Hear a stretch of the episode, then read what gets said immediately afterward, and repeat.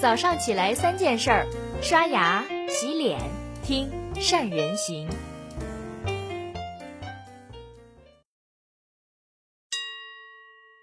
大家好，我是善人。上个月很久都没露面的周杰伦发了一首新歌，这首歌的名字叫《说好不哭》。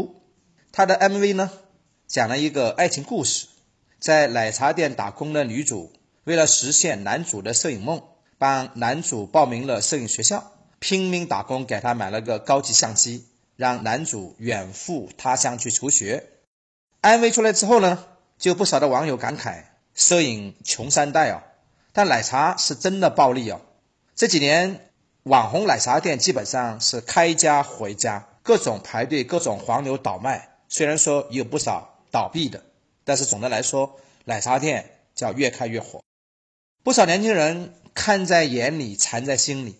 就想着要找个品牌加盟开家奶茶店，既能喝又能赚，岂不美哉？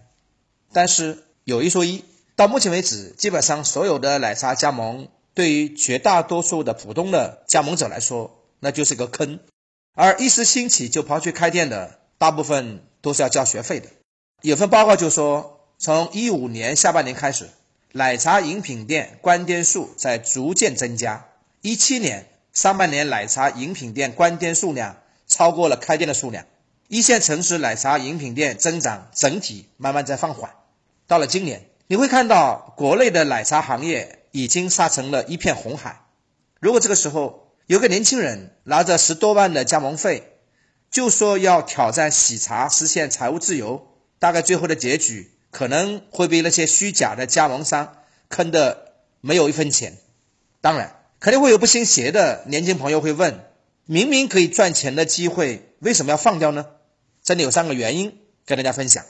首先，奶茶行业那已经是成了一片红海，先发者先进入这个领域的叫吃尽了红利，后发者是要突围的，只能考虑像过去共产党一样，从农村包围城市，也就是从那些小的地点开始做起。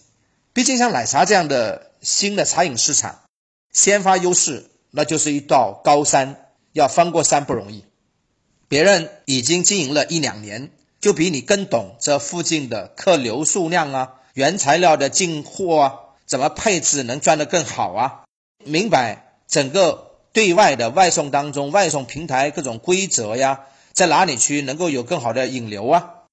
如果这个时候你莽然的去冲进场，你会发现你的奶茶店的周围全是像 COCO。一点点奈雪、贡茶、喜茶这样的店，你说顾客会选一个老品牌、熟悉的，还是选你呢？第二，开奶茶店，人工跟房租那是叫固定成本，省不掉的。基本上除了特别出名的品牌，这家奶茶店都要考虑到地点的问题，因为你还是在做零售，没有地段，没有流量，自然就没生意。除非你营销做的超级好。产品真的玩出花样，否则去跟火了一阵子就死掉的答案那些其他的茶，那没有什么区别。就像奈雪的茶，在刚开始创业的时候，光选位置就选了一年时间，因为你在做零售，零售的关键除了位置还是位置。最后，国内的山寨现象，我们是绝对不能忽视的一个障碍。举两个例子吧，最早的喜茶。是叫做黄茶的，但后来黄茶在火了之后呢，国内各种各样的真假黄茶就跟雨后春笋一样，五步一小店，十步一大店，逼得黄茶只能改成喜茶，而且抛弃了过去的低端茶饮的市场。第二个例子，这几年忽然火起来的鹿角巷，直到今天，我相信还会有人分不清到底哪一头鹿才是鹿角巷的那头鹿。鹿角巷的官方只开了不到二十家，但是国内的鹿角巷那足足有超过一百家，导致了消费者真假难辨，商家呢维权困难。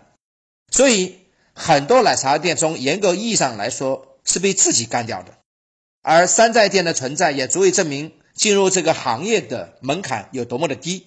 虽然奶茶真的有暴利，前提是你的奶茶能活到赚钱的那一天。说到这儿，你应该明白，有些事，特别是商业的那些事儿，并不是像表面上看上去那么简单。看上简单的商业模式，多的是外行看不懂的门路跟运作。当然，如果你还是不死心，还是要想加盟创业或者自己开一家小店的话，我希望你能先解决几个问题。第一个问题，先认清品类。举个例子，在之前有一个餐饮品牌想做小火锅，就找了个调研公司呢去市场做调研。那个公司调研了三个月，告诉他说小火锅啊是绝对不能开的。原因呢，火锅在中国有两大门派：一涮羊肉的草原门派，能长出小肥羊这样的大品牌；二呢，四川火锅可以千变万化，像海底捞这样的品牌容下十个都不成问题。但是小火锅就像鸭脯鸭脯这样的，目前在中国也就只有一个，也就是说这个品类的容量不大，甚至很少，发展的并不好，也不值得去干。所以对任何一个创业者来说，品类也就决定了你的舞台有多大。第二个问题，创业呢是不是只是你一时的头脑发热产生的想法？我见过不少人去创业，为了创业把多年的工资积蓄全部搭进去，甚至搞得。家破人亡、妻离子散，还冲不出个跟工资来说还不如工资的那个营业的水平。如果有人说这样做是为了梦想，我更觉得说是为了公益，因为你所有的投入、那些装修、那些费用都是在为人民做好事。要知道，太阳底下是没有新鲜事的。你灵光一闪的那些想法，可能在别人的脑子里面已经闪了 N 次了。就像一个新手跟个老手去打牌。赢的次数对新手来说往往少之又少，只要老手不出意外，新手基本上很难赚钱，很难赢，因为新手对规则不熟悉，对经验不太丰富，全是凭着感觉去打，凭着灵感去打，毫无任何章法可言，这样的打法毫无疑问就像自杀。第三个问题，你到底有多少钱可以烧？我相信每个人做生意都不是为了赔钱去做的，但是做生意这件事情其实。就是两个区别，赔或者赚。绝大多数人都是赔钱的，成功的人那叫屈指可数，失败的人那叫数不过来。创业是首先是是资金流的生意，你能不能熬到那天能赚钱的时候，现金流能够平衡，能赚到熬到可以赚钱的时候。如果你没有足够的资金的储备，你是架不住去烧的。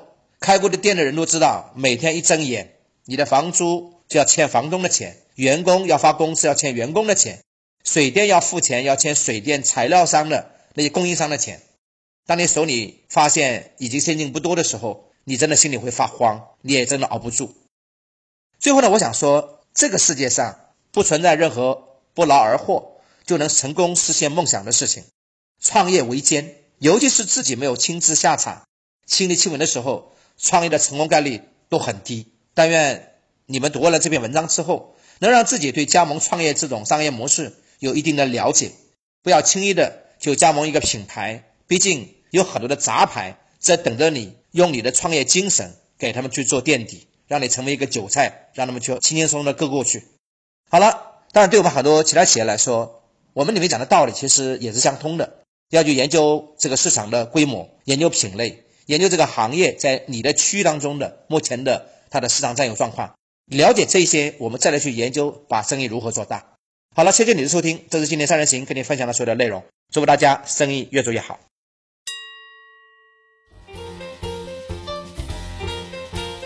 关注善人行微信公众号，每天早上六点三十分，咱们不听不散。